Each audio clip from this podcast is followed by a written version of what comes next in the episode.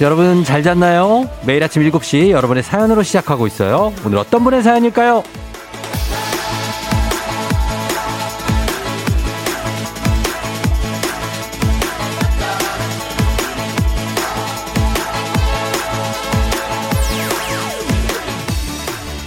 이이삼님 새해 느낌 물씬 나는 새벽 바깥 풍경 고요해서 너무 예뻐요. 이 새벽 풍경처럼 지난해 힘든 일은 훌훌 털어내고 새해에는 좀 더 가벼운 마음으로 행복해지고 싶네요. 쫑디 고마워요. 올해 안에 출근길도 잘 부탁할게요.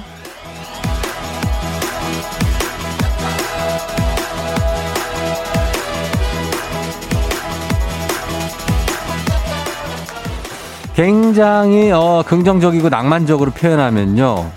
매일 아침 우린 아무도 밟지 않는 첫눈을 밟는 느낌 아닐까요?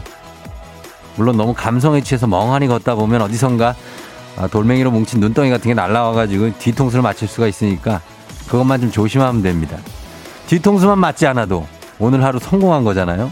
1월 3일 월요일 당신의 morning 파트너 조우종의 FM 대행진입니다.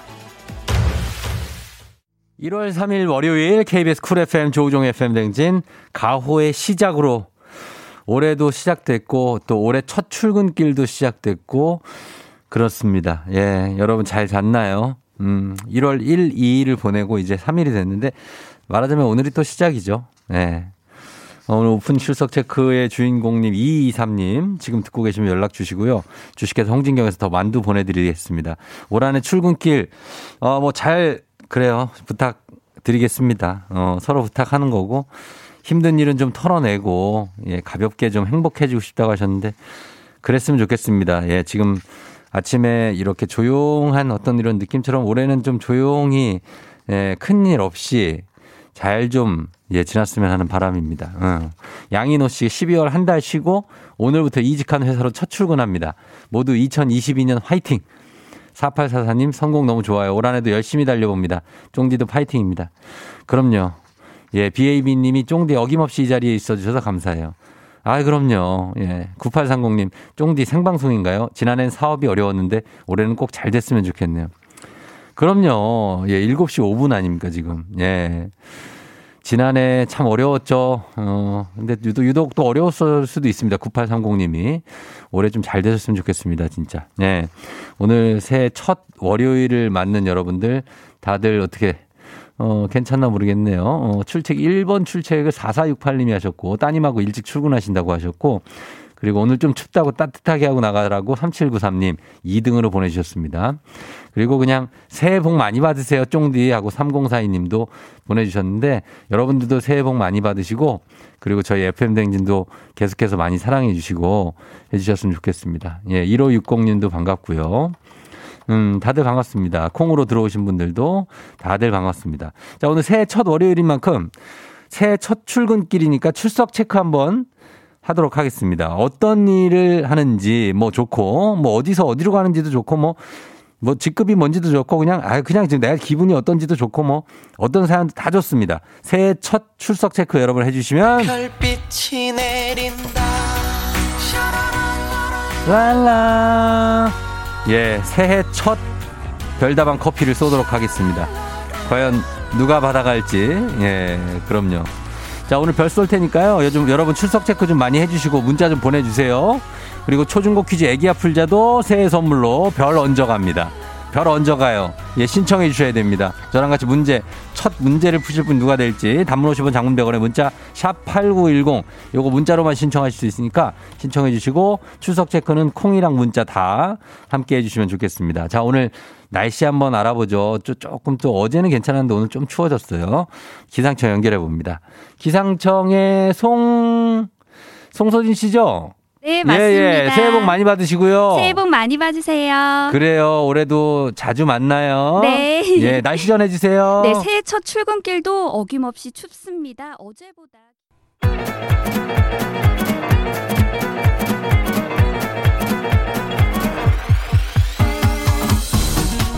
아, 아, 아, 예, 마이크 테스트요. 어, 그, 들려요?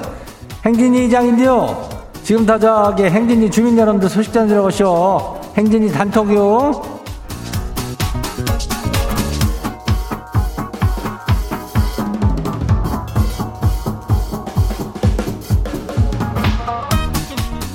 그래야 행진이 단톡요. 어, 그 새해 복 많이들 받고, 예. 어떻게 뭐 소식 들었슈? 어, 못 들었슈? 예, 오늘 이슈쇼. 이슈, 이슈. 예, 새해 그차 출근 체크하냐? 예, 그래서 지금 출석 체크 저기 어, 소개된 주민들 말이요. 여기 나가는겨. 예.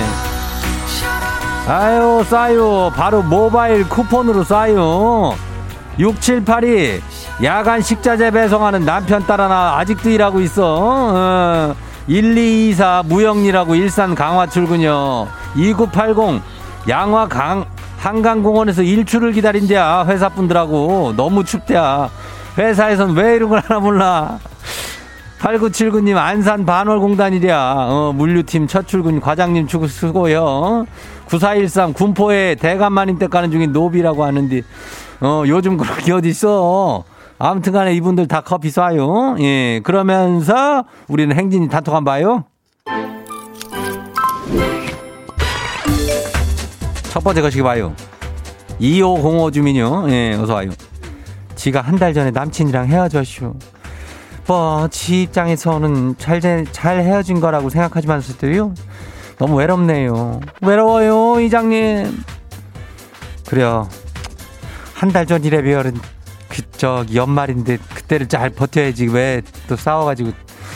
아이고, 지금 와가지고 뭐 어떡하겠어. 이거 다시 만, 만날 필요가 있는가? 뭐 있는, 이, 그럴 사람도 있지만은 잘 생각해보고 외로운 거는 어쩔 수 없는겨. 외로움을 좀 이겨내야 돼요. 어, 그래. 이장이랑 함께 이렇게 얘기도 하고, 어, 그럼 어때요? 괜찮은 게 아니야? 예, 그래요. 오리 간다고. 어, 다음 봐요. 두 번째 것이기요. K1233158 주민요. 이장님, 사장은 정말 아무나 하는 게 아닌가 봐요. 매일같이 술을 드시는지 지 사장님은요. 한 번도 지각한 적이 없어요. 아니, 체력이 좋은 건지 정신력이 좋은 건지 하여튼 간에 대단해요. 예, 뭐, 둘 다 좋은데, 그냥 회사에서 자는겨, 이 사람은. 어, 회사에서 자고, 일어나는 겨. 그래서 모르는 겨. 근데, 아, 하여튼 간에 정신 차려야죠. 어, 사장도 술 작작 먹어야죠. 이게 술 이기는 장사는 없어? 어, 그래. 아무튼 간에 건강해야 돼요. 다음 봐요. 김창호 주민이 왔슈? 응, 왔니? 응. 아침 밥상에 아내가 오이 냉국을 올려슈. 아니, 날도 추운데 따뜻한 미역국을 끓이지 왜 이럴까요? 내가 뭘 잘못했슈? 아무리 생각해도 생각이 안 나요. 이한치 아니요. 예. 아니, 오이 냉국 얼마나 시원냐. 따뜻한 방 안에서 이렇게 오이 냉국 시원하게 뭐 거기에 도토리 묵이라도 들어있으면은 깨가 이렇게 싹 뿌려지면 얼마나, 어? 맛있는 거 차려준겨. 잘 먹어. 어. 다음 봐요. 우리 주민이요. 우리. 예, 어서 와요. 방금 편의점에서 급하게 삼각김밥 몇 개를 샀는데요. 급하게 먹겠더니 김 따로 밥 따로 먹게졌슈. 저 지금 김 없이 밥 덩어리 먹고 있슈. 이건 삼각김밥이 아니라 삼각밥이요. 김은 어떻게 된겨? 비닐이랑 어떻게 갖고 그 엉킨겨? 그거랑 혀로라도 좀 핥아 먹어야 돼요. 그거를 김 없이 무슨 맛으로 그거를 삼각김밥을 먹는겨? 예? 아유 따뜻한 걸 뭘 좀 챙겨 먹을 아니면 아니면 뭘 먹는겨? 아유 아무튼 간에 잘 좀 챙겨 먹고 다녀요. 오늘 행진이 단톡에 소개된 주민 여러분께는 건강한 오리를 만나다 다양한 오리에서 오리 스테이크 세트 인으로 갖다가 그냥 아주 아주 그냥 거시기 한 놈으로 갖다가 집으로 보내줄게요. 예, 잘 만들어가지고. 행진이 단톡 내일 열려요. 행진이 가족들한테 알려주고 싶은 정보나 소식 있으면 행진이 단톡. 요 말머리 달아갖고 일로 보내주면 돼요. 단문이 50원이, 예, 장문 100원이, 문자 샤퍼고 8910이요. 그래요. 오늘 여기까지예요.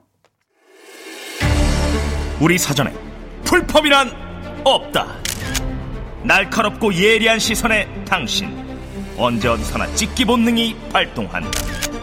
구구절절한 사연보다 더 강력한 사진 한 장으로 승부한다. 인증의 민족. 2022년 새해 계획 다이어트 운동으로 세운 분 많으시죠? 자, 그런 분들을 위한 인증의 민족 주제입니다. 우리 집에 있는 운동기구, 운동도구. 단문 50원 장문 100원에 문자 샵 8910으로 찍어서 보내주세요.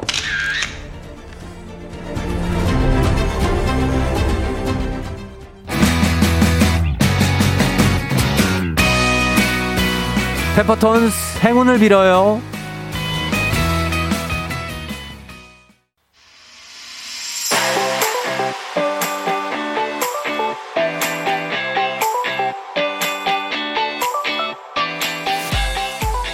오늘 인증의 민족, 우리 집에 있는 운동기구, 운동도구로 함께 합니다. 단문 50원 장문 100원에 문자 샵 8910으로 보내주세요. 주제 보내주신 이민호님께 한식의 새로운 품격 사원에서 제품 교환권 보내드릴게요. 자, 운동기구 저도 관심이 굉장히 많은 종목입니다. 운동기구 보겠습니다. 5284님, 아가씨한테 선물 받았어요? 이거 저희한테 물어보는 거예요? 물음표를 뒤에 붙였네. 예, 6kg짜리 노란색 이거 캐틀벨이라고 하거든요. 이게 두 손으로 이렇게 들어가지고 이거를 캐틀벨 스윙도 하고 그리고 앉았다 일어났다 스쿼트도 할 수 있는 건데 아, 요거를 하나 줬습니까? 6kg짜리 하나? 이거 무게 한 두 개 더 있어야 되는데. 어, 이거 운동 많이 됩니다. 이걸로 하면. 캐틀벨 스윙 하면. 9766님, 막둥이인데요. 하도 하고 싶어 해서 달아줬어요. 아, 이거 왜 이 방 문에 문, 예, 양 끝에다가 달아서 철봉 만들어주잖아요. 근데 이게 철봉인지 지금 이 친구가 여기서 지금 뭘 하고 있는 건지 모르겠네. 이 왜 그거, 그거 뭐라 그러죠? 이렇게 천 같은 거 내려와서 그거 타고 막 다니는 거 있잖아요. 나 이거는 뭐, 그거, 아, 그 이름이 있는데 천에 타가지고 막 운동하는 발레 같은 거, 근데 공중에 떠 있는 거 있잖아요. 그걸 하고 있는 것 같은 느낌입니다. 예, 굉장하네요. 어, flying 요가. 그렇지, 그렇지. flying 요가를 지금 하고 있어요. 아, 근데 유연하네. 우리 따님이. 3570님. 이거는 운동기구인가 튼튼한 옷걸이인가? 크크크크. 자, 이 뒷방 같은데, 어, 뒷방에 운동기구가 멋지게 설치가 돼 있습니다. 상당히 커요. rack이 설치가 돼 있어요. rack이. 그래서 뭐, 일단은 pull-up이 가능하고요. 턱걸이. 그리고 pull-up도 손목 그립별로 가능하게 다 다양하게 달려 있어요. 예, wide grip, narrow grip 다 가능합니다. 근데 그 밑에 오리털 파카하고 옷이 런닝머신도 있구나요, 옆에. 자전거인가? 자전거에 옷이 죄다 걸려 있습니다. 수건도, 목도리도 하나 걸려 있네. 이걸 언제 쓸 거냐고, 좋은 거 갖다 놓고. 아, 진짜 내가, 내가 이런 거 얼마나 좋은 거, 이 비싼 건데. 3417님 가볍게 stepper 갖다 놨습니다. stepper. 요거 밟으면서 하나, 둘, 하나, 둘 하면서 이제 stepper. 4746님 jumping twist입니다. 이렇게 쓰는 거 국룰 맞죠? 자, jumping twist에 어, 티셔츠가 한 다섯 개가 쭉 걸려 있습니다. 그냥 옷걸이에요. 옷걸이 겸 그냥 그 뭐죠? 건조대. 예, 건조대입니다. 어. 1560님 샌드백 걸어놨습니다. 예, 샌드백. 야, 여기는 무슨 체육관 도장 같은데 이 샌드백이 쓰는 거 맞죠? 상당히 묵직해 보입니다. 샌드백, 빨강색 샌드백. 뻑 하고 치면 뻑 소리 날 것 같은데 밑에 생수가 쌓여 있는 걸로 봐서는 안 쓴 지가 한참 된 느낌이 있습니다. 6120님, 올해는 뭘 사야 하나요? 이거 사고 헬스 갑니다. 짐볼을 사시고 밑에 이게 방방 뛰는 거 있죠, 이거. 예, 이거 방방방방방방방방방 이렇게 뛰는 거. 거기에다가 폼롤러에 뭐 체육관이에요, 방 하나가. 그러나 곱게 그냥 모셔져 있습니다. 8189님 하나만 더 갑니다. 제 운동기구 폴을 달아놨습니다. 방에다가. 2022년 다이어트 뿌시자 하시면서 폴댄스용 폴을 달아놨는데 야 여기서 살 많이 쓸리겠네요. 예, 그래요. 조심하시기 바랍니다. 아, 뭐 거의 창고 같은 분위기인 곳들도 많고. 야, 여기는 9116님 신랑 운동기구. 저기요, 여기 9116님, 신랑 약간 문제가. 신랑 여기 집을 완전 체육관으로 만들어 놨거든요. 이거 너무 과합니다. 예, 좀 진정하라고 하세요. 역기가 지금 한 대여, 대여섯 개 모이는 데다가, 아, 이거 너무 심해. 운동 중독이야, 이거. 조심하셔야 됩니다. 예, 적당하게 하면서 여러분 오늘 운동 도구들 이거 어 있으면 좋습니다. 있으면 좋은데 적당히 갖다 놓으시고 옷은 그만 걸어 놓으시고 여기서 조금이라도 하루에 10분이라도 운동을 하시길 바라면서 인증의 민족 내일도 계속됩니다. 주제 추천하실 분들 인증의 민족 주제 말머리 달아서 보내주세요. 채택되신 분들께는 선물 보내드릴게요.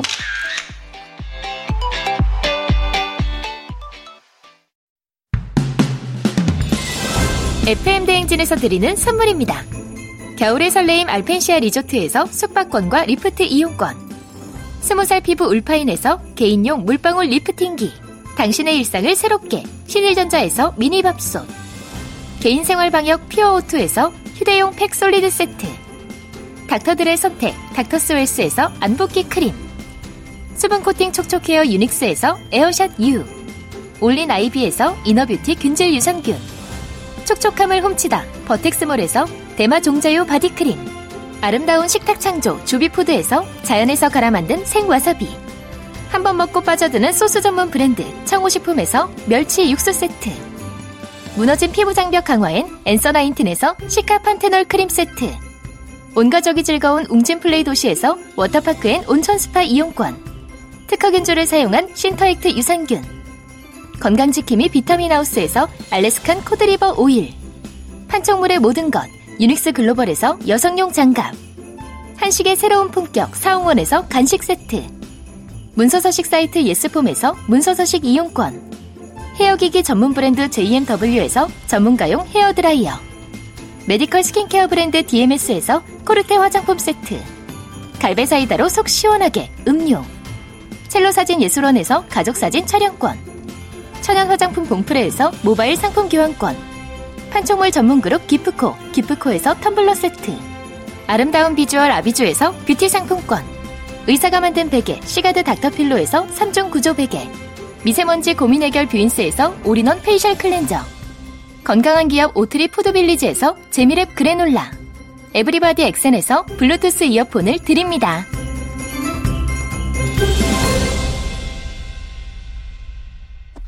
이이삼님 문자 왔어요. 예. 꺄, 저 여기 있어요. 아, 신나. 복 받으실 거예요. 하셨습니다. 예. 그래요. 오프닝 추석 체크 성공입니다. 예. 그러니까 정초에는 또 성공해야지 이런 게. 예. 이이삼님 저희가 선물 보내드릴게요. 자, 그러면서 저희는 미도와 파라솔의 슈퍼스타. 여러분 모두가 슈퍼스타. 예. 전해드리고 잠시 후 애기 아플자 여러분 신청 많이 해주세요.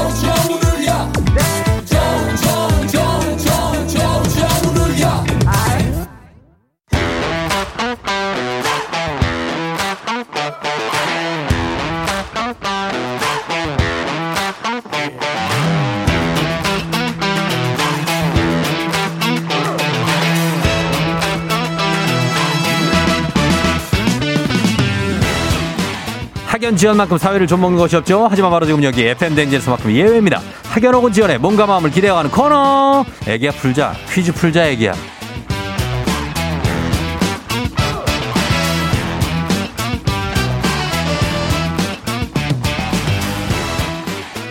학연 지연에 숟가락 살짝 얹어보는 코너입니다. 애기야 풀자 동네 퀴즈. 정관장의 새로운 inner care 화해락 이너제틱 스킨바디와 함께합니다. 학교의 명예를 걸고 도전하는 참가자. 이 참가자가 같은 학교 혹은 같은 동네에서 학교를 나왔다면 바로 응원의 문자 보내주시면 됩니다. 학연 지원의 힘으로 문자 보내주신 분들께도 추첨을 통해서 선물 드립니다. 자 오늘 동네 스타가 탄생할지 대망신으로 마무리가 될지 오늘 기대해보면서 연결해 보도록 하겠습니다. 자 갑니다. 아, 나 어떤 분이 오늘 됐을지. 오늘 2876님인데 쫑디 저 오늘 뭐야 초등학교를 졸업하는 초등학생이에요. 졸업식 날 퀴즈 풀고 싶어요. 아 그래요? 아 초등학생이다. 뭐 괜찮습니다. 예, 갈 수 있죠. 예, 졸업으로 한다고요. 여보세요? 난이도 한 10만 원 상당의 선물을 거는 초등 문제, 난이도 중 12만 원 상당의 선물을 거는 중학교 문제, 난이도 상 15만 원 상당의 선물을 거는 고등학교 문제. 어떤 거 푸시겠습니까? 초등학교 문제 풀게요. 그래요. 초등학교 문제 풀어요. 자, 초등학교 문제를 선택하신 어느 초등학교 졸업하시는 누구신가요? 저는 쌍동 상인초등학교 졸업하는 백지호입니다. 백지호요? 네. 백지호 상 상동 상인초등학교요. 상인초등학교. 네. 어, 상인초 대구예요? 아니요. 어디? 상, 어, 사- 부천 상동 상인초등학교. 아, 부천 상동에. 네. 아, 부천 상동 알죠? 상동 중동 소사에서 다 알아요. 소아까지. 아, 어. 아세요? 그럼요, 알죠. 상동 살아요, 집이? 네, 상동에 살아요. 음, 오늘 상인초등학교 졸업식이고 우리 백지호 군이에요? 백지호 군? 아니요. 백지호 양. 네. 어, 지호 양은 네. 어때, 어때요? 이제 졸업하는데 오늘 마음이 어때요? 실감 나지가 않아요. 실감이 안 나고, 그리고 학교도 이제 뭐 이제 다닌 적도 있고 좀안 다닌 때도 많아가지고 어떤 것 같아요? 어, 5학년 때 학교를 많이 못 가서 아쉬워요. 그죠. 5학년 때 학교도 못 가. 그- 그래도 6학년 때는 좀, 좀, 좀 갔어요?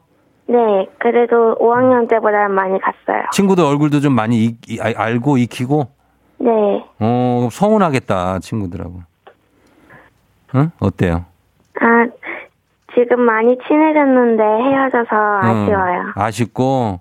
네, 아유, 그래요. 참, 대답도 잘하고 아주 똘똘하네, 우리 지호 양. 그죠? 감사합니다. 아, 그래요. 자, 근데 문제를 이제 초등학교 문제를 풀 텐데, 네, 자신 있어요? 네, 자신 있어요. 아, 진짜? 그러면 한번 풀어볼게요. 이거 잘 풀어야지 선물 가요. 네, 예, 누구랑 같이 듣고 있어요, 지금? 엄마랑 같이 듣고 있어요. 엄마, 엄마 파이팅 한번 해달라고 하세요, 엄마한테. 자, 엄마 파이팅 한번 해줘. 엄마 파이팅. 화이팅! 예, 좋아요. 자, 이 기운을 받아서 갑니다. 문제 드립니다.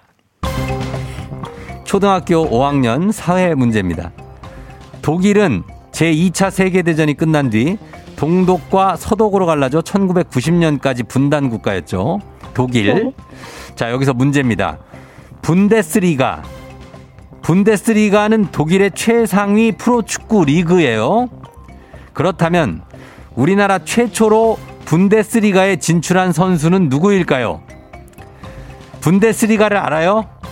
아니요. 자, 가겠습니다. 보기 드릴게요. 1번 소년제, 2번 차범근, 3번 김연아. 자, 이 중에 맞히면 되거든요. 소년제, 차범근, 김연아. 2번 차범근이요. 왜요? 어, 김연아 선수는 피겨 스케이팅이고 어, 손현지 선수는 누군지 모르겠는데 네. 여자일 것 같아요. 자, 그럼 차범근, 네. 차범근 정답입니다. 예, 아 좋아요. 손현재 선수는 이제 리듬 체조 선수고 아. 예, 지금은 은퇴했지만 국가대표였죠. 잘 맞추셨습니다. 예, 사범근 혹시 저기 사범근 님을 알아요? 아니요. 몰라요. 네. 어, 어떤 분인 것 같아요. 차범근 님. 어, 축구 잘하셔서 예. 독일 리그 진출하신 분인 것 같아요. 어, 야, 진짜 또 유추 능력이 또 엄청나네. 맞습니다. 예, 예전에 축구 잘 하셨던 그런 분들이야라고 하시는 분이에요. 아, 예, 아무튼 모르지. 아무튼 그래요. 우리 잘 맞춰주셨습니다. 일단. 네. 예, 자, 이렇게 해서 지호 양이 첫 번째 문제를 맞히면서, 어, 지금 상동의 상인초등학교, 여기 출신 분들 많이 좀 보내주시면 좋겠습니다. 부천, 부천 쪽이면은 뭐 상동, 중동 해가지고, 부천, 어, 뭐, 보낼 분들이 많을 거예요. 그쵸? 네. 부천 작동에 뭐, 버- 저쪽에 어디 있지? 그 영화관 있는 쪽까지 맞죠? 네. 그리고 북의 초등학교 알아요? 아니요. 몰라? 어, 그쪽까지. 다 여러분 응원 좀 해주십시오. 우리 오늘 졸업한답니다. 우리 지호 양이. 자, 그럼 두 번째 문제 가겠습니다. 우리 사회 학연지원 타파 외치지만 여기서만큼 학연지원 중요합니다. 동네 친구를 위한 보너스 퀴즈. 자, 지금 참여하고 있는 지호 양과 같은 동네 학교 출신들 응원 문자 보내주세요. 단문 50원 장문 100원의 정보 이용료들은 샵 8910입니다. 이 퀴즈 맞히시면 지호 양 네. 기본 선물 있고 그다음에 15만 원 상당의 유산균 드리고요. 예. 네. 그리고 네. 모바일 커피 쿠폰도 드리고 커피도 드려요. 지호양 커피 쿠폰도. 와. 어, 그러니까 엄마 엄마 드릴 거죠? 네. 그래 좋아하시겠네. 자, 이 문제 근데 맞춰야 드리는 거예요. 네. 예, 준비됐어요? 네. 자, 그럼 문제 드리겠습니다. 문제 나갑니다. 초등학교 5학년 과학 문제입니다. 5학년 문제. 이것은 미국의 우주 개발에 대한 모든 일을 맡고 있는 국가기관으로 소련의 우주 개발에 구소련의 우주 개발에 영향을 받아 만들어졌습니다. 우주선을 만들어 발사하고 우주선이 보내온 데이터를 분석하는 일을 하죠. 이 기관은 무엇일까요? 나사요. 예? 나사요. 나사? 네. 무, 무슨 나사요? 미국 항공우주연맹이요. 나사. 자, 나사. 정답입니다. 아유, 아주 영특한 학생인데? 와, 이거를 듣자마자 나사인 걸 알았어요? 네. 어, 어떻게 알았지? 나사 어디 있는지 알아요? 미국이에요. 미국의 휴스턴에 있어요. 아, 어, 와, 여기 나중에 한번 가봐요. 네. 예. 아무튼 간에 잘 맞춰주셨고, 예, 우리 지호 양 오늘 졸업한다고요? 네. 어, 그럼 어떻게 시- 섭섭한데 친구들한테 한마디 할까요? 아, 선생님한테. 그래요. 어. 선생님한테 해도 돼요. 자, 시작. 담임 손한석 선생님 1년 동안 가르쳐 주셔서 감사해요. 음, 끝이에요? 어, 그리고, 어? 아, 어. 친구들한테, 친구들아 1년 동안 싸우지 않고 잘 지내줘서 고마워. 어, 엄마한테도 한마디 하고, 엄마한테. 엄마요? 엄마 키워줘서 고마워. 음. 예. 그리고, 그래요. 아, 아저씨한테도 한마디 해요, 아저씨한테도. 어, 제가 오늘 원래 7시 반에 일어나다가 예. 6시 50분에 일어났는데 어. 채택해 주셔서 감사해요. 예, 뭐 해줬다고요, 제가? 이거 사연 채택해 주셔서 감사하고 어. 그리고 앞으로도 더 재밌는 방송 해주세요. 예, 아유, 감사해요. 우리 지호 양도 오늘 졸업식 잘하고, 그리고 네. 맛있는 거 먹고, 친구들하고도 앞으로도 계속 연락 잘 하고, 네. 어, 그렇게 해요. 근데 이 생활을 굉장히 그 정확하게 그 네. 기상 시간과 이런 걸 다 지키시나 봐요. 아, 엄마가 깨워주시긴 하는데 네. 잘 일어나는 편이에요. 아, 인생은 뭐라고 생각해요? 인생은 네. 음 자전거 자- 자전거요? 돌고 도니까요. 어, 소름 돋. 돌고 도니까 아, 정말 내가 또 배운다. 지호 양한테 또 한수 배워. 예. 아, 제가 한수 배웁니다. 지호 양. 감사해요. 그래요. 고맙고요. 우리 자전거처럼 잘 살아봐요. 네. 그래요. 안녕. 안녕. 축하해 주셔서 감사해요. 예, 아유, 별 말씀을요. 예, 들어가세요. 어, 말을 놓을 수가 없을 정도로 굉장한 우리 백지호 양이 어, 유능한 친구 같습니다. 예. 0960님, 부천 상동이 나오다니 신기하네요. 집에서 상인초 운동장이 보여요. 파이팅! 9099님, 우리 조카도 오늘 졸업한대요. 같은 학교 졸다가 눈이 번쩍 떠진다고. 한동아, 졸업 축하해. 6229님, 부천 상인초등학교 화이팅.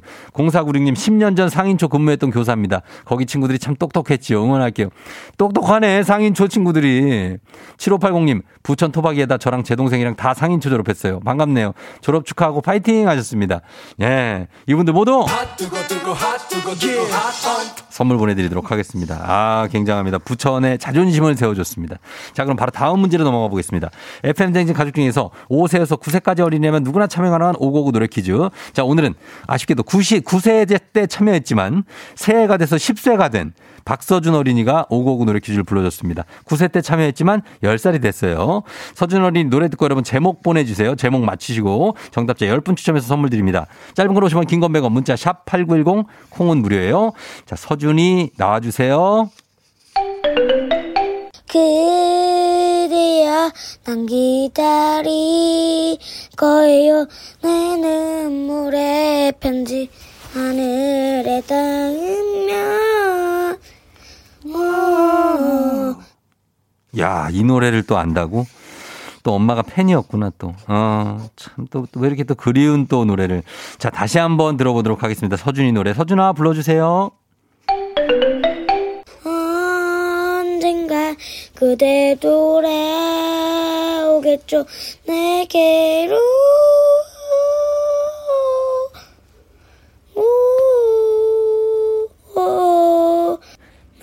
믿을 거예요 눈물 모아 거의 다 가르쳐 줬습니다. 서준이가 제목을. 이 노래 제목 여러분 보내주세요. 담론 50원, 정론 100원. 문자 샵 8910입니다. 콩은 무료고요. 아, 또 다른 좋은 노래이죠. 이 가수의 서지원의 또 다른 시작 듣고 올게요.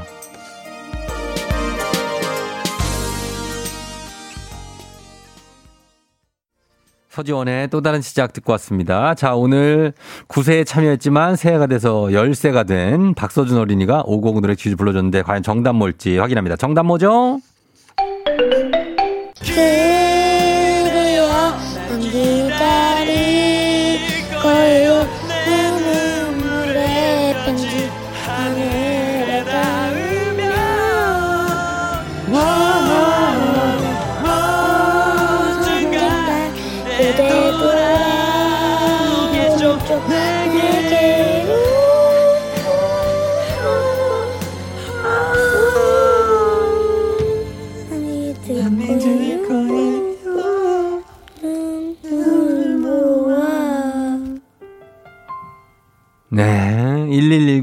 김민호와 서지원 같은 회사 직원 아들인 것 같습니다. 김 과장 아들 노래 잘한다 잘한다니 이 뭐예요?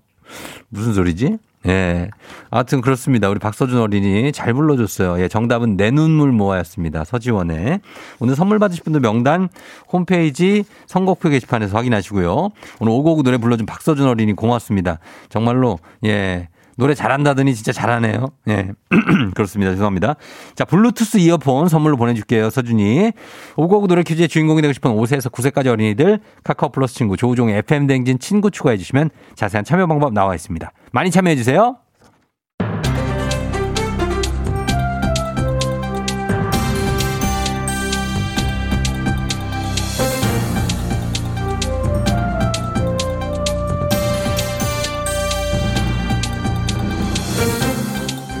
안인상의 빅마우스 저는 손석회입니다.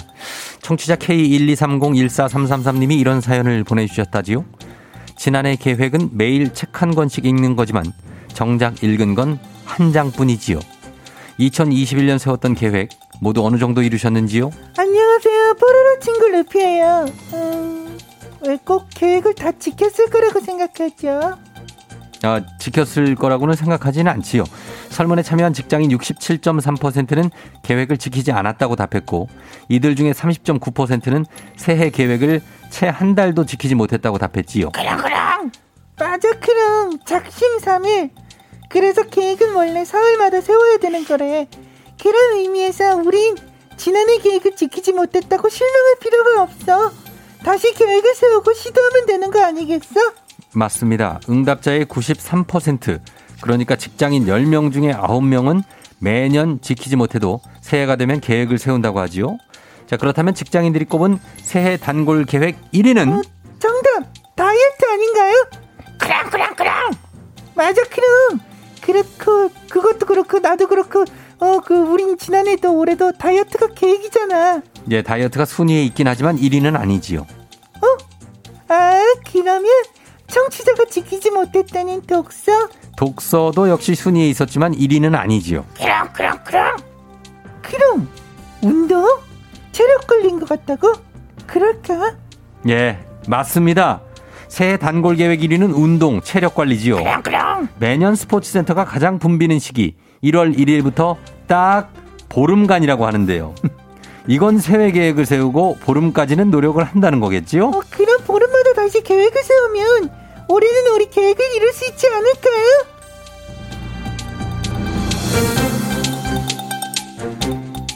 보름이 지나고 나면 그 사람들이 자취를 감추지요. 그럼 자, 다음 소식입니다. 우리는 인생의 약 3분의 1을 이것으로 시간을 보낸다지요? 안녕하십니까 최종원입니다 인생의 3분의 1을 이것으로 보낸다 사랑 연애 이런 건 아닙니다. 바로 수면이지요. 아, 수면은 낮 동안 지친 몸과 뇌를 회복시키는 아주 중요한 역할을 하는데요. 수면이 부족하면 신체적, 정신적 문제가 발생할 뿐만 아니라 뇌졸중, 심근경색, 부정맥 이런 질환의 가능성도 커지지요. 야야. 근데 국민 대다수가 한 번쯤은 불면증에 시달려 봤다잖아. 밖은 깜깜한데 잠이 오지 않지. 아, 이것만큼 힘든 게 없어요. 그 노인들이 밤이 무섭고 힘든 이유가 바로 이거야. 아, 나이 들면 잠이 없어지거든. 그렇습니다. 그래서 건강한 수면을 야, 이 위해서는. 예, 경험자인 내가 말해야지. 네가 뭘 알아.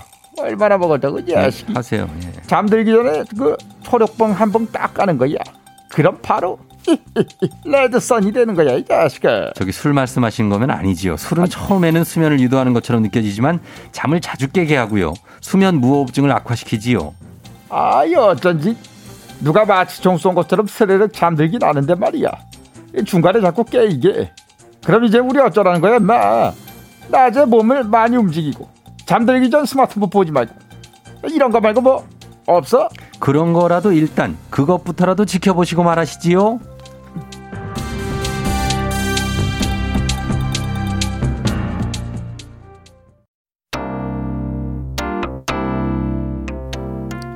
이부 끝곡 롤러코스터 힘을 내요 미스터 킴 여러분 힘을 내요 이 곡 듣고 저희 3부에 8시에 다시 돌아올게요 You're rocking with the DJ. DJ 조종의 FM. 어머나 벌써 8시 어쩌지 벌써야 널 쉬네 회사 가기 싫은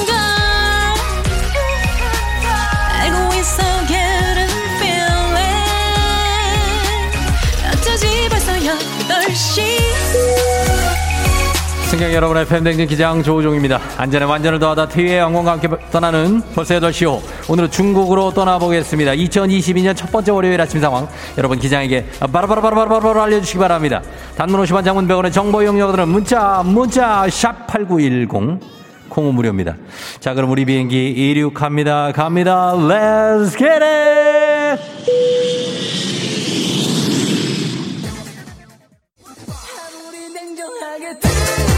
아, 예. 자, 오늘 새해 첫 출근하시는 모든 분들을 환영하면서 초등학교 졸업식 가시는 분들 졸업 축하드리면서 나갑니다. 권현희 씨, 새해가 됐는데 출근하기 싫은 건 똑같네요. 크크크. 그래도 모두 화이팅! 아, K81584065님, 정기 인사 발령으로 오늘 팀원들이 많이 바뀌네요.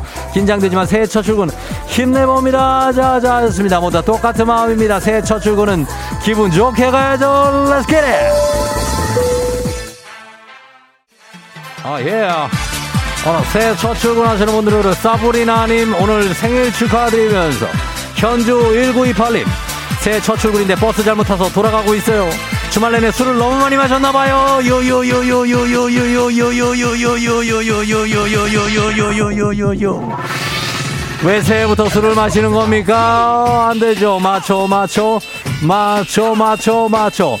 주말에 눈썰 매 장 가서 애들보다 더 많이 탔더니 삭신 있으셔요.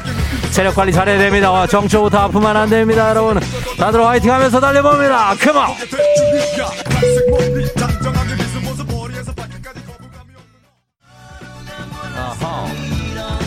아하, 새해 첫 출근 날 차가 막힐 수 있습니다. 그러나 저한테 기분은 막히지 마시길 바라면서 임성현 씨 새해 첫 출근 사장님께 하고 싶은 말이 있어요. 올해는 월급 좀 올려주세요. 일단 일만 많이 시키지 말고요. 왜 일만 시키냐 월급도 좀 올려주시기 바랍니다. 제발 부탁 좀 드리겠습니다. 좋은 말로 할 때 7377님 옆차에 타고 계신 분 어깨춤을 추는 거 보니까 쫑디 방송을 듣고 있나 봐요 하셨습니다. 다 같이 소리 아우라 질러 Let's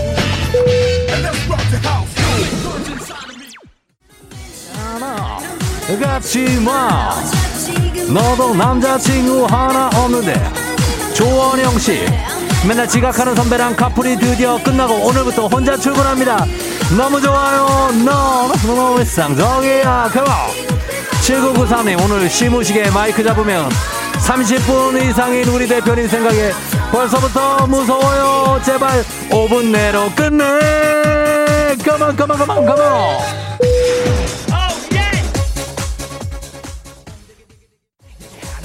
예, 훌라, 훌라, 예, 훌라, 훌라 가면서 여러분들 오늘 올해 모든 일들 다 잘 이루어지시기를 저는 바라는 마음입니다.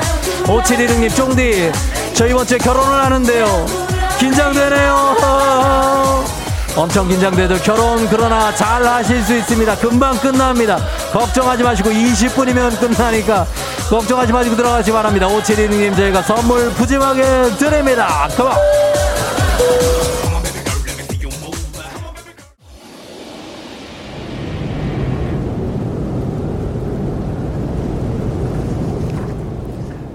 FM대지 벌써 8시호 중국에 도착했습니다. 차가운 바람이 뼛속까지 스며드는 이곳 바로 중국 옌벤의 조선족 자치주의 한 숲입니다. 아직 음력설이 지나진 않았지만 이민년 호랑이 해를 맞이해서 호랑이를 만나러 왔습니다. 아! 멀리에서였겠죠? 예, 호랑이 울음소리가 들려옵니다. 아주 멀진 않은 것 같은데 제법 가까이 있는 것 같은데 갑자기 최종병기 활 이런 게 생각납니다. 긴장되는 순간입니다. 아, 예, 힘드네. 아, 그래도 제 옆에는 아, 호랑이입니다. 호랑이 나타나. 호랑이, 호랑이 아저씨, 호랑이요. 여기 호랑이. 고양이라고요? 고양이? 아이, 뭔 고양이. 아니, 뭐 고양이가 이렇게 커. 아, 나 깜짝 놀랐네. 살쾡이 아니에요? 고양이라고요? 아, 저게 어떻게 고양이지? 굉장합니다. 엄청난 고랑이가 지나갔습니다. 죽을 뻔했습니다. 새해 첫날부터. 어쨌거나 이민년 새해 첫 방송 우리 청취자 여러분들 새해 복 많이 많이 정말 받으시길 바랍니다. 코로나 시대 여행을 떠나지 못하는 우리 청취자 여러분들을 위한 여행제 ASMR 내일도 원하는 곳으로 안전하게 모시도록 하겠습니다. 아~ 날씨 알아보도록 하겠습니다. 기상청의 송소진 시 전해주세요. 조종의 FM 대행진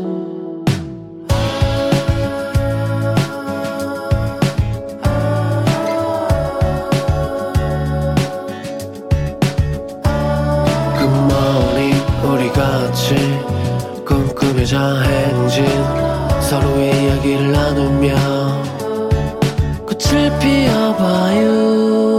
조종의 FM 대행진.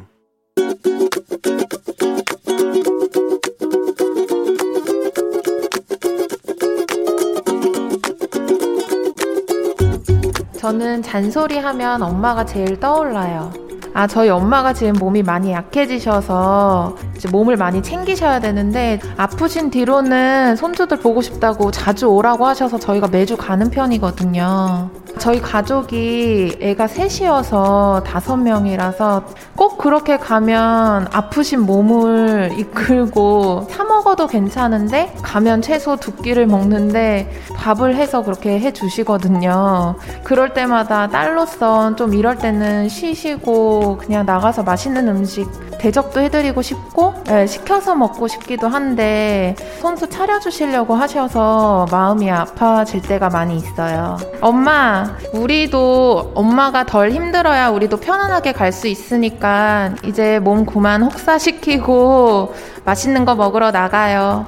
엄마 건강이 제일 우선이라는 거 잊지 마세요. 네, 이무진의 집밥 듣고 왔습니다.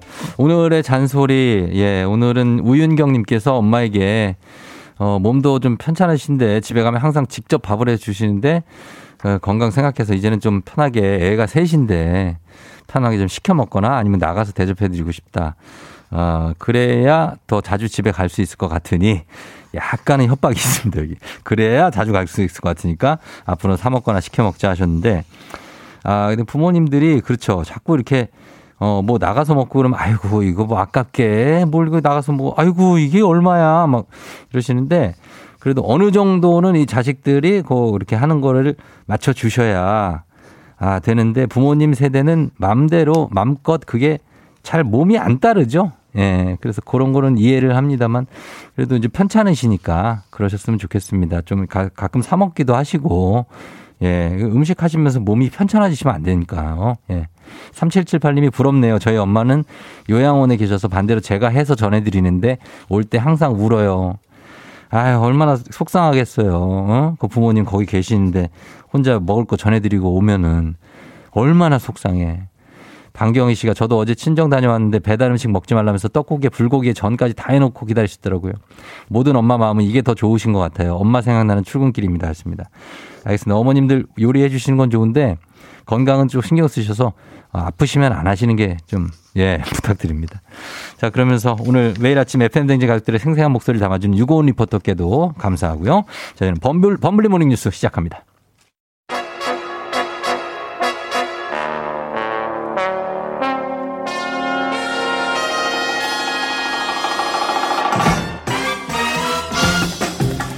범블리 모닝 뉴스 2년 연속 대상 수상에 빛나는 KBS 김준범 블리블리 기자와 함께합니다.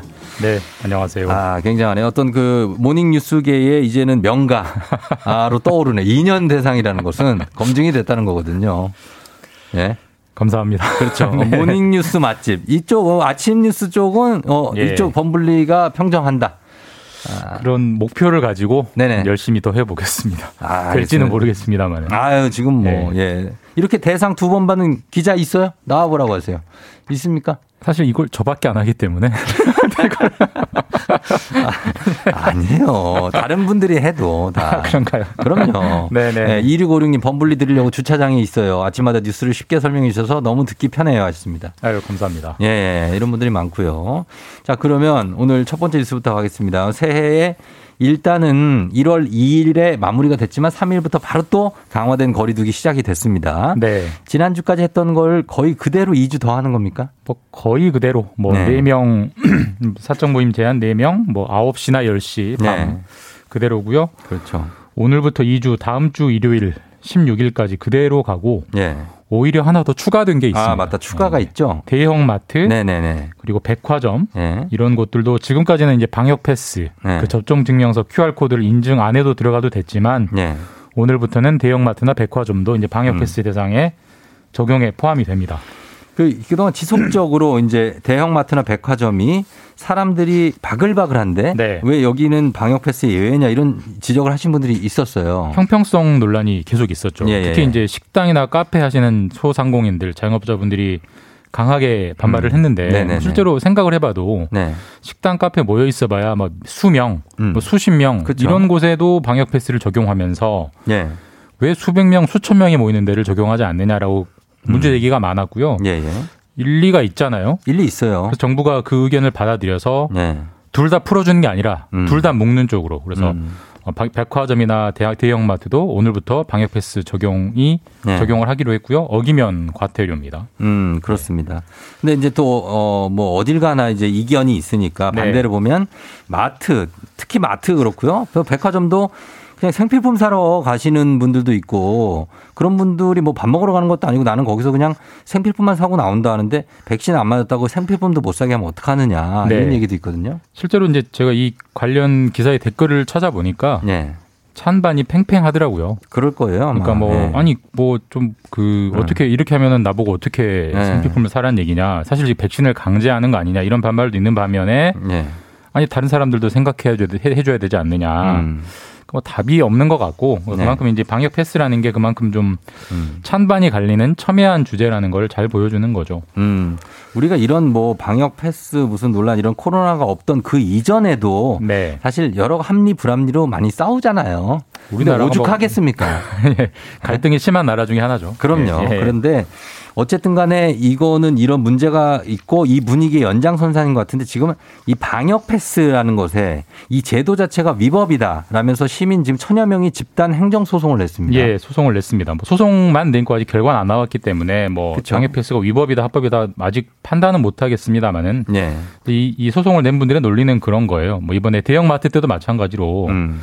대- 어, 백신을 안 맞으면 대형 마트 못 가서 생필품을 못 사게 한다. 네. 말이 좋아서 이게 자율이고 권고지. 음. 사실상 이거 백신을 맞으라고 강제하는 거 아니냐. 음. 국가가 어떻게 개인에게 어, 음. 주사를 맞으라고 강제할 수 있느냐. 그걸 위법 아니냐라는. 논리로 네. 이제 법원에 네. 위법하다는 취소 소송을 냈는데 음. 어떻게 뭐 결과가 나올지는 알 수 없죠. 네. 지켜봐야죠. 예. 그렇죠. 근데 뭐 그 공감하는 부분은 이제 강제할 수는 없죠. 국가가 개인에게. 국가도 강제는 정부도 강제는 네. 아니라고 명백하게 밝히고 있는데 그렇죠. 예. 사실상 강제 아니냐 이제 이런 아, 거죠. 예. 사실상 강제 아니냐. 예. 자, 그래서 이렇게 이런 움직임이 있습니다.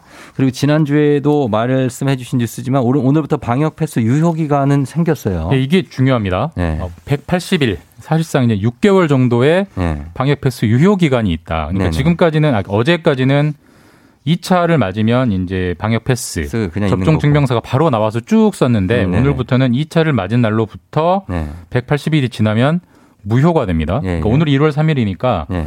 작년 7월 6일 이전에 3, 2차를 맞으신 분들은 맞으신 분들. 오늘부터 방역 패스가 무효예요. 그렇죠. QR 코드에 찍으면 띵동 이 소리가 나온다고 해요. 어, 어, 어. 띵동이 합격이 아니라 불합격이. 불합격이라는 뜻이고요. 음. 그러니까 반드시 3차를 맞아야 되는데 네. 실제로 그 작년 7월 6일 이전에 2차를 맞으신 분들 중에 네. 대략 한 40만 명 정도가 예. 여전히 3차를 안 맞으셨어요. 통계적으로 음, 보면. 그런 네네네. 분들은 오늘부터 방역 패스가 작동이 안 된다는 거. 음. 작동을 시키려면 빨리 3차를 맞으셔야 된다는 거. 네. 그걸 꼭 기억하셔야 됩니다. 어, 7월 6일 전에 2차를 맞았다면은 어, 시기상으로는 고령자분들이 어르신들이 많-. 많겠어요. 예, 예. 그분들이 이제 계신데 어쨌든 요거를 방역 패스 유효 기간이 있다는 거를 좀 알고 다니시면 되겠습니다. 그다음에 올해는 이제 연휴 막 살펴보잖아요. 새해니까. 그렇죠. 올해 쉬는 날 좀 많아요. 어때요? 찾아보셨어요? 달력? 아니, 저는 안 찾아봤어요. 아, 일을 사랑하시는군요. 아니, 아니 왜냐면 저는 뭐 매일 가니까 이렇게 어때요? 올해 연휴, 아, 있습니까? 올해 휴일이 네.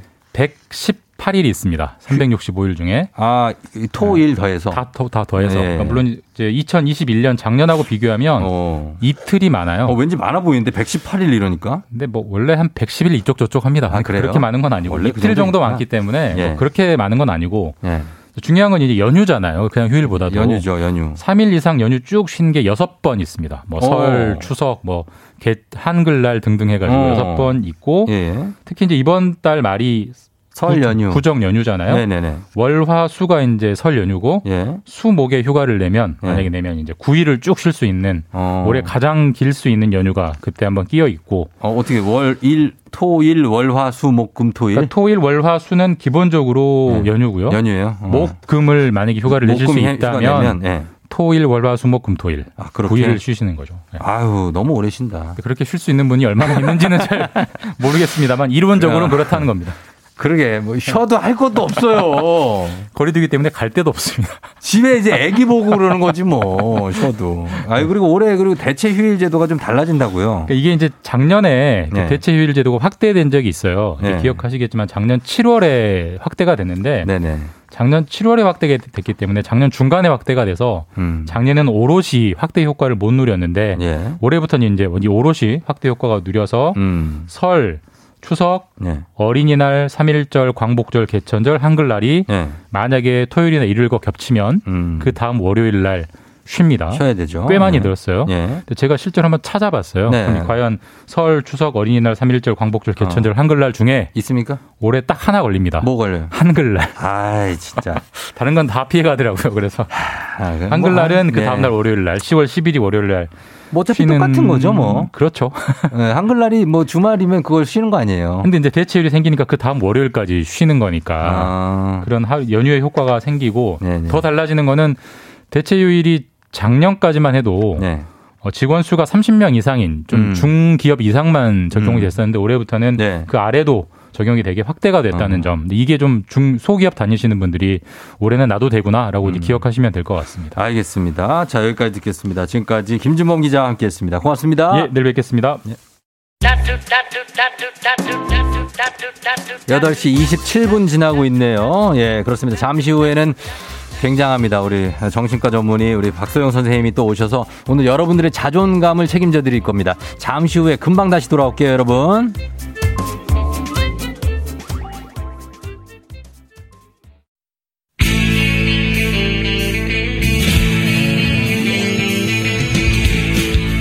살아가면서 사자 들어가는 가족은 꼭 필요하다고 하죠. 의사, 판사, 변호사. 다른 건 없어도 우리 의사는 있습니다. FM 댕진의 의사 가족, 닥터 패밀리.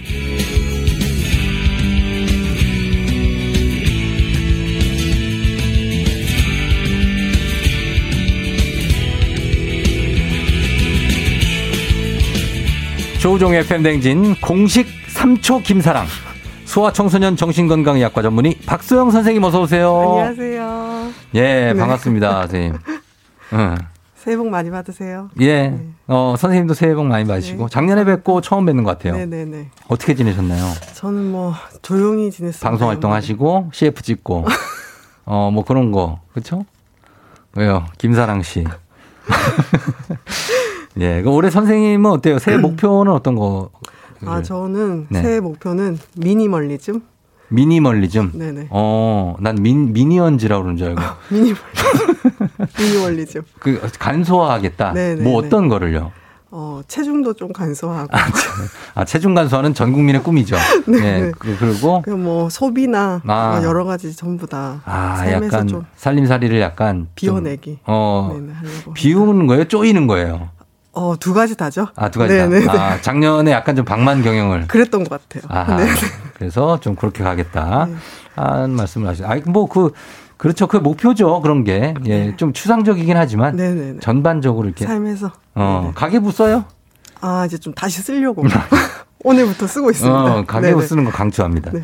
자, 그러면 오늘 우리 선생님과 함께 어, 보겠습니다. 오늘은 청소년 정신건강의학과 선생님이세요. 박소영 선생님이. 그래서 어, 아이들도 그렇고 어른도 그렇고 요즘 부모님들이 가장 관심 많은 주제이기도 한 자존감 높이기에 대해서 알아보도록 하겠습니다.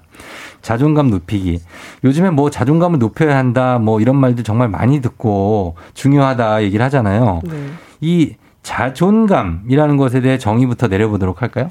그 자존감은 자존중감이죠. 그렇죠. 그래서 네. 자기 스스로가 스- 스스로를 얼마나 가치 있다고 느끼는지, 음. 내가 나 스스로를 얼마나 존중하는지에 대한 그 신념 같은 거죠. 음, 어. 자신감하고 조금 더 가깝고 자만심하고는 좀 먼 거죠? 그렇죠. 자신감은 네. 조금 확신 같은 거고 음. 자 존중감, 자존감은 약간 신념 전체적인 그 자기에 대한 생각입니다. 뭐 사고도 들어가고 네. 가치관도 들어가고 뭐 음. 정서적인 것도 같이 총체적인 거의 합이라고 할 수 있어요. 어, 그렇죠. 그래서 자책을 자주 많이 하는 친구들이 보면 자존감이 없을, 없는 경우가 많죠. 어, 자기 비난을 좀 네. 많이 하시는 아, 분들이 난왜 이러지? 네, 아, 난 안 돼. 어. 뭐 이런 거 많이 하는데. 네, 그거 어떻게, 그거는 타고난 기질입니까? 아니면 음.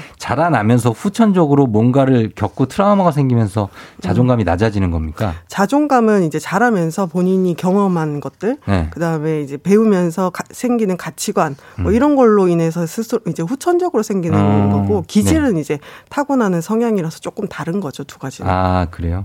그러니까 기질이 뭐 자존감이 뛰어난 기질이다 이런 건 없고. 그렇죠. 뭐 네. 도전을 엄청 좋아한다고 해서 무조건 무조건, 무조건 자존감이 높다. 할 수 없고 또 소심해 보인다고 해서 또 네. 자존감이 낮다 또 바로 이렇게 말할 수는 없어요. 그렇죠. 예, 네. 그거는 이제 기질 차이는 따로 있고 자존감도 그 자존감 유무랑 뭐 이런 거는 따로 있다. 네네.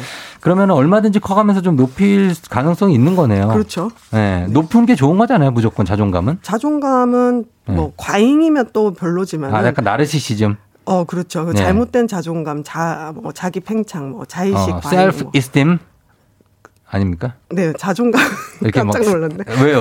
아니 아니. 어, 하여튼 뭐 그런 네네. 느낌. 네 네, 맞습니다. 예. 제, 제 와이프가 한테 듣기로는 선생님이 굉장히 그렇게 뭐 맨날 듣고 오시지. 아니 아니 그러니까 방송을 듣고 네네. 누군지 몰랐대요. 왜냐면 아, 네네. 원래 하던 대로 하시라고 그러던데. 아, 원래 텐션이 엄청 높으신 분이라고. 아.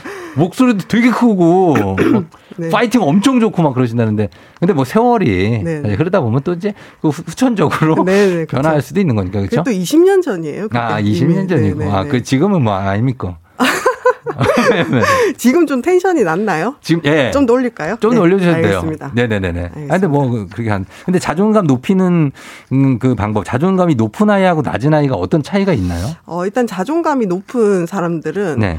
어, 스스로가 쓸모 있다고 생각을 하게 되니까 음. 새로운 일이 이제 닥치거나 삶의 네. 어떤 순간들에서 좀 의욕이 있어요. 아. 꼭 그게 대단한 성취는 아니더라도 어. 내가 뭔가 해볼 수 있겠다. 네네. 뭐 갈등이 있을 수 있지만 그래도 할 만하다. 좀 이렇게 긍정적으로 생각을 하는 반면 네. 좀 자존감이 낮으신 분들은 음. 아, 이거 해서 되겠어? 음. 뭐 해봤자 뭐 별거 있겠어? 아, 맞아, 맞아. 내가 할 수 있겠어? 이런 네. 생각들이 조금 더 많고요. 네. 그 다음에 이제 자존감이 높으신 분들은 자기 의견이나 생각, 음. 뭐 감정 이런 걸 표현하기가 조금 더 이제 자유롭죠. 음. 왜냐하면 내 말이 가치 있다고 느껴지고 음. 또 그래왔던 경험이 있으니까 예. 자기 의견을 그래도 나름대로 생각을 표현할 수 있는데 어. 자존감이 낮으신 분들은 좀 하, 내 말이 과연 들어줄까? 어. 어, 내가 말해봤자 뭐 도움이 될까? 아. 뭐 이런 생각이 좀 더 많다 보니까 네. 내 생각이나 감정을 좀 숨기거나 어. 표현을 하지 못하는 경우들이 꽤 있습니다. 아, 저는 자존감이 좀 낮은 것 같아요. 저 솔직하게 고백하자면 어, 네네. 왜냐면 내가 말을 하면서도 아, 이 말을 이 사람이 들어줄까? 음. 내 말을 듣고는 있을까? 음. 막 이런 생각 있잖아요. 네네. 저 사람이 내 말을 듣고는 있나? 전 잘 듣고 있습니다. 지금 방송이니까 그렇죠. 네네. 방송이니까. 네네. 어, 근데 이제 평소에 네네. 평소가 중요하잖아요. 네네. 아, 들을까? 뭐 이런 생각을 하는데 그걸 좀 높여야 될 필요는 있을 것 같아요. 예. 그럼 아이들은 어때요? 아이들은 평소에 부모님하고 어, 나누는 대화가 정말 중요하다고 하던데. 그렇죠. 이제 아이들은 어쨌든 그 유년기 시절에는 부모가 세상에서 제일 중요한 존재잖아요. 네. 그래서 부모하고 관계를 통해서 나 자신에 대한 인식이 생기기 음. 시작하고 자아가 형성이 되는데 네. 부모가 아이를 얼마나 이제 인정해 주느냐에 따라서 어. 또 아이 스스로가 자존감에 형성하는 데 큰 영향을 주죠.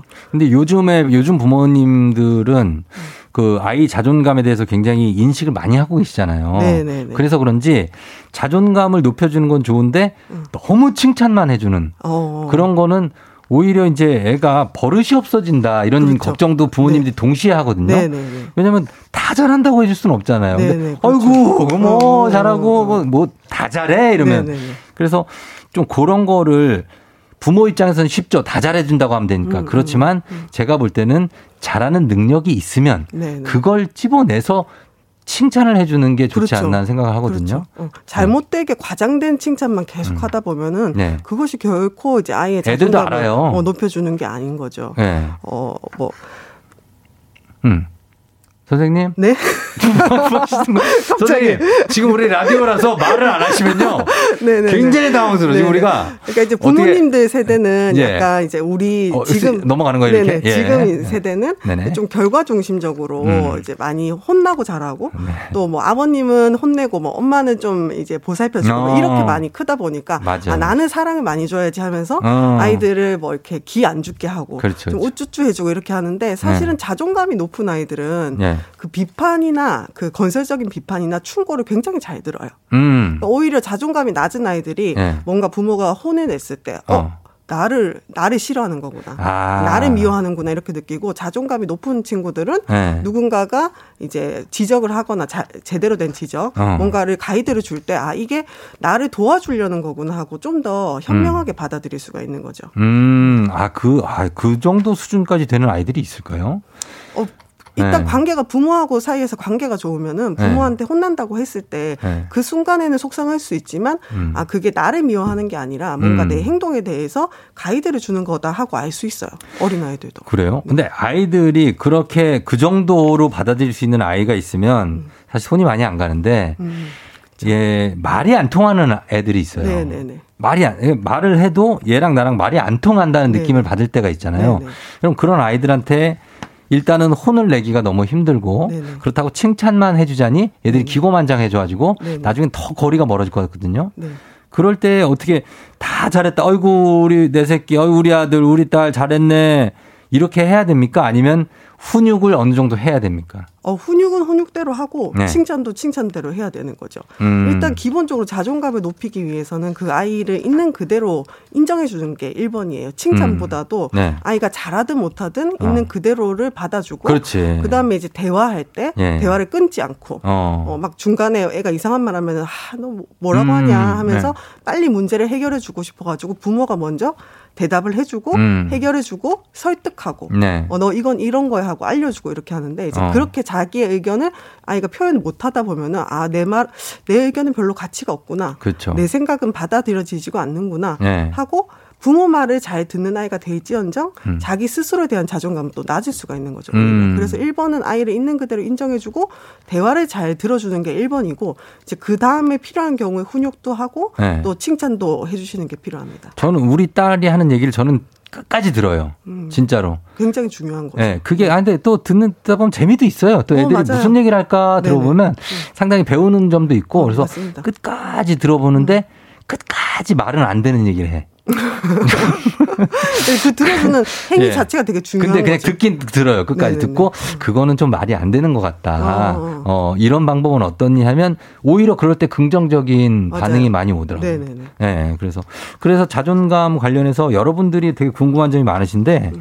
3756님이 저희 아- 아이는 새로 도전하는 걸 너무 두려워합니다. 네네. 뭐든지 엄마인 저한테 같이 해달라고 하고 같이 가달라고 하고 이게 자존감이 낮아서 그런 겁니까? 아, 그 두려움 자체를 자존감하고 바로 연결 지으실 필요는 없어요. 어. 왜냐하면 두려움 자체도 누구나 가져야 될 자연스러운 감정이잖아요. 네. 특히 잘하고 싶은 마음이 클 때 이 두려움이나 불안이 더 높아질 수가 있어요. 음. 그래서 아이 이런 경우에 보호자들이 보호자분들이 대부분 어, 두려워할 필요 없어, 음. 걱정할 필요 없어 이렇게 하는데 그렇게 되면 아이가 느끼는 감정 자체를 부정하게 되는 거잖아요. 음. 얘는 이미 두려워하고 있는데. 그렇죠. 그래서 어, 두려운 것도 괜찮은 거야 하면서 음. 이제 그 다음 스텝 에서 도와주시는 게 필요해요. 네. 그래서 두려움이 있다고 해서 무조건 자존감이 낮다 이렇게 생각하실 필요는 없대. 음. 만약에 이 아이가 두려운 상태로 계속 극복하지 못하고 그 상태로만 유지가 되면은 네. 결국에는 자존감이 낮아질 수는 있겠죠. 그렇죠. 어, 그래서 두려운 것은 그대로 받아주시되, 네. 어, 두려울 수 있어. 근데 그러면은 엄마가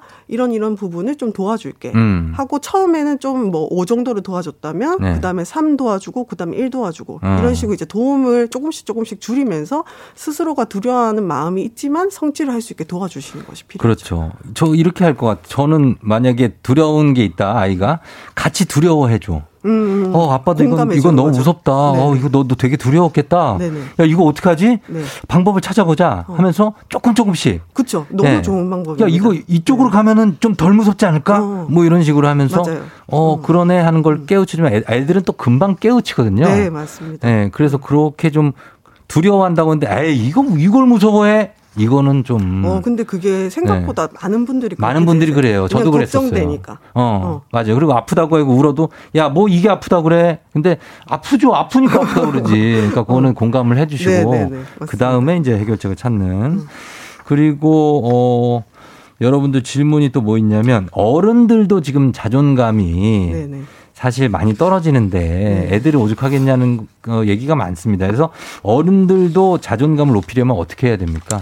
그래서 어른분들도 자존감이 뭐 낮은 이유가 여러 가지가 있겠지만 음. 대부분은 이게 내가 정한 기준으로 나를 판단하는 게 아니라 네. 이제 사회가 정한 성공의 기준이나 맞아요. 혹은 이제 또 이 시대 흐름에 따라서 결과 중심의 사회다 보니까 음. 계속 비교하고 이러다 보니까 예, 예. 자기 비하를 하게 되고 그렇죠. 자기 비하를 하게 되면은 결국 자존감이 좀 떨어지 고 네. 자존감이 떨어지면 무슨 일을 할 때 또 효율성이 떨어지고 음. 그러다 보니까 이제 악순환이 계속 되는 거거든요. 음, 그렇죠. 그래서 이제 자존감이라는 게 스스로가 가지는 신념이라고 했잖아요. 네. 그래서 좀 기준을 타인에게서 자기한테로도 어, 땡겨오는 게 필요합니다. 네. 그래서 예를 들면 이제 지금 또 새해니까 새해 계획들 많이 세우시는데 네. 계획을 세울 때 가장 중요한 거는 이제 음. 성취 가능한 계획을 세우는 게 필요해요. 음, 허무맹랑한 거 말고. 네네. 그러니까 자존감이 낮으신 분들 중에 많은 분들이 하시는 실수 중에 하나가 네. 목표를 굉장히 높게 세우세요. 예를 어. 들면은 네. 뭐 올해 웹툰 작가 되기. 어. 어, 예를 들면 뭐 올해 10kg 빼기. 어. 사실 올해 10kg 빼기 이런 것들도 가능할 것 같지만 쉽지 굉장히 결과 중심적이죠. 올해 에베레스트 정복하기. 뭐 어, 그런 것도 될 수가 있고. 예. 그래서 약간 결과 중심이라기보다는 과정에 좀 집중을 하는 음. 구체적인 계획을 세우는 게 좋은데 예를 네. 들면 뭐 일주일에 세 번 운동하기. 어. 뭐 웹툰 작가가 되기보다는 뭐 웹툰 그리기. 네, 웹툰을 일주일에 뭐 두 편씩 그리기. 어. 뭐 이런 식으로 자기가 정한 구체적인 세부적인 목표를 세워두면은 네. 성취가 가능하겠죠. 어. 그러니까 조금씩이라도 성취를 해야 어, 스스로 성취감을 느낄 수가 있고. 그렇죠. 그러면 이제 자존감이 조금씩 조금씩 올라갑니다. 어, 선생님도 뭐 올해 너무 막 그렇게 잡으시는 것보다는 이제 그 목표를 바로 네, 박성 네. 선생님도 뭐 3초 김사랑이면 이제 5초 김사랑 되기 뭐 한 한 6.7초 김사랑 되기 뭐 이렇게 예? 알겠습니다. 예. 아, 우리 3초 김사랑 보라로 보시면 확인할 수 있습니다. 자, 그래서 여러분들 음악 한 곡 듣고 와서 저희는 여러분들 질문들도 많고 의견들도 많으니까 소개해 드리도록 하겠습니다. 자, 음악 듣고 올게요. 21 내가 제일 잘 나가. 조우종의 팬댕지 오늘 소아청소년 정신건강의학과 전문의 박소영 선생님과 함께하고 있습니다. 예, 삼초 김사랑 했더니 브릴리안트 님이 부- 김사랑 보러 왔어요. 있네, 있어. 예, 만원 지하철에서 찌그러져 있지만 박 선생님 코너를 놓칠 수 없다. K123069060님. 이승택 님이 5초 정도 봤는데, 아, 5초 김사랑은 될 뜰려? 5초까지? 네, 이렇게 얘기를 하셨습니다. 아, 3분이 될 것 같다고 하셨는데, 아, 정영규 씨가 아, 그 추사, 추성훈 씨 딸 사랑이 얘기냐고. 사랑, 사랑. 귀엽잖아요. 아, 사랑이. 귀, 아, 그럼요. 네네네. 귀엽죠. 그렇습니다. 김사랑 씨 얘기한 거고요. 자, 오늘 보겠습니다. 여러분들의 질문 중에서 5918님이 아, 저희 아이는 완벽주의 성향이 있는 것 같아요. 문제 풀다가 모르는 거 굉장히 싫어하고 틀리는 것도 싫어해요. 모르는 게 있고 틀리는 게 있을 수도 있는데 음, 그걸 어떻게 가르쳐 줄 수 있을까요? 어, 일단은 완벽주의 성향이 아이가 있는 거잖아요. 네네. 그래서 이제 그거 자체를 좀 받아줘야죠. 받아야 돼요? 네, 아이가 이제 음. 틀려 틀린 거 가지고 속상해 하는데 그냥 틀려도 괜찮아. 이 정도 음. 틀려도 돼 이러면은 아이 자체가 느끼는 감정을 또 부인하게 되는 게 되니까 어, 예. 틀려서 속상한 마음은 일단 알아주되 음. 그 옆에서 이게 좀 아이가 결과 중심적으로 스- 스스로를 채찍질 하고 있는 거잖아요. 네네네. 그래서 과정 중심의 것을 볼 수 있도록 부모가 옆에서 계속 어, 계획을 같이 좀 세워주시는 거예요. 예를 음. 들면은 네. 뭐 문제풀이 틀린 오답을 문제풀이 노트로 만드는 과정, 네. 아니면 틀린 거를 마지막 뭐 일주일에 한 번씩 다시 풀어본다든지 네. 이런 식으로 좀 결과 중심에서 과정 중심이나 다른 데로 포커스를 좀 들 수 있게 꾸준하게 연습을 해주시고요. 음. 그다음에 이렇게 완벽주의 성향이 있는 친구들은 알게 모르게 부모님들도 굉장히 모범적이고 완벽주의적인 면이 음. 일상생활에서 있을 가능성이 있어요. 있어요. 예, 예. 그래서 어, 이런 시험 문제 에 대해서도 도움을 주시지만 평상시에 부모님이 네. 좀 실수하는 모습이라든지 어, 좀 일탈하는 모습 보여줘요? 네, 네. 막, 막 그냥? 갑자기 막 넘어진다든지 막. 어 그럼 너무 좀 오바는 하지 마시고 예. 뭐 오늘 하루 있었던 일 중에 어. 엄마가 실수했던 일, 예. 어, 좀 속상했던 일 같은 것들을 어떻게 엄마가 그 감정을 처리하는지를 음. 평상시에 많이 보여주시는 게 네네. 어, 아이한테 꾸준하게 이런 완벽주의 성향을 조금 더 편안하게 가져가는 음. 네, 밑거름이 될 거예요. 맞아요. 너무 잘하는 것만 보여주는 것보다 네네. 좀 못하고 실수하는 것도 좀 보여줘야. 네, 맞습니다. 예. 어, 그리고 허수진 씨가 문제를 아, 요, 요게 비슷한 것 같고, 어, 여미799님이 부부가 사이가 좋지 않으면 아이의 자존감에 영향을 줄까요? 가끔 의견이 다른 경우에 언쟁이 오갈 때가 있거든요. 네네. 예. 가끔 언쟁이 오가는 거 가지고 자존감에 뭐 엄청 큰 영향을 주지는 않겠지만 네. 기본적으로 부부 이제 내가 부모의 관계가 별로 좋지 않다. 부모가 음. 서로 사랑하지 않고 존중하지 않는다면 네. 아이에게는 부모가 이제 세계 제일 소중한 존재잖아요. 네.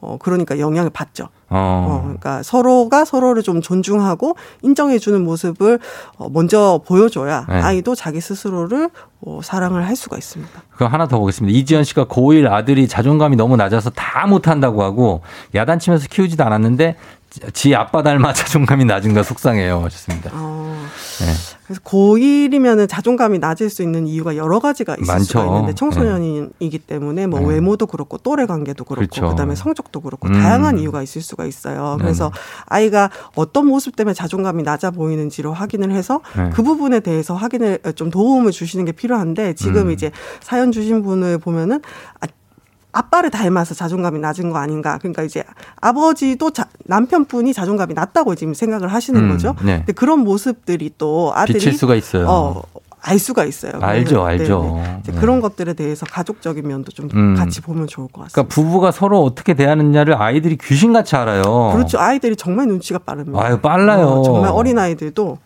그럼요. 네. 숨길 수가 없습니다. 그러니까 그건 있는 그대로 그냥 하셔야 돼요. 예. 알겠습니다. 자, 이렇게 보고 아까 칭찬하는 아이들을 어. 칭찬하는 방식에 대해서 끝으로 한 말씀하시고 마무리해 볼게요. 네 네. 예. 어, 칭찬을 하실 때는 네. 좀 결과 중심적인 거 말고 음. 이제 과정 중심으로 하시면 좋은데 네. 예를 들면 우리가 제일 많이 들었던 칭찬이 네. 뭐 100점 맞았네, 음. 뭐 1등 했네 이런 음. 거잖아요. 네네. 근데 그렇게 되면은 1등을 하지 않으면 칭찬받을. 어, 어, 자격이 없다. 그렇죠, 그렇죠. 90, 뭐 95점을 그래도 받으면. 칭찬받을 자신 어, 예. 자격이 없다. 그래서 우리가 옛날 괴담도 보면 2등이 거의 막 자살을 하고 어, 그러잖아요. 맞아요. 예. 그런 것처럼 결과 중심적인 칭찬 말고 네. 어, 아이들에게든 나 자신에게든 음. 그 과정에 대해서 칭찬을 하는 그런 한 해가 됐으면 좋겠습니다. 예, 맞습니다. 2등이 1등 되는 거예요. 바로 1등 바로 뒤에 따라오고 있는 게 2등인데. 어, 2등 자체도 좋은 거죠. 그럼요. 어, 그러니까 어. 2등이 그 자체만으로도 굉장한 거라고요. 네, 예, 맞습니다. 음. 1등 되고 3등 될 수도 있고. 네. 자, 그렇습니다. 오늘 그러면 이렇게 마무리하고, 예, 선생님, 어, 다음에 또 나와 주시기를 부탁드리면서, 예, 고맙습니다. 네, 감사합니다. 예. 오늘 끝곡으로는, 아, 신해철님의 민물장어의 꿈 들으면서 마무리하도록 할게요. 정말 좋은 곡이니까 여러분 음미하시면서 오늘 함께 하시면 좋겠네요. 여러분 오늘도 골든벨 울리는 하루 되시길 바랄게요.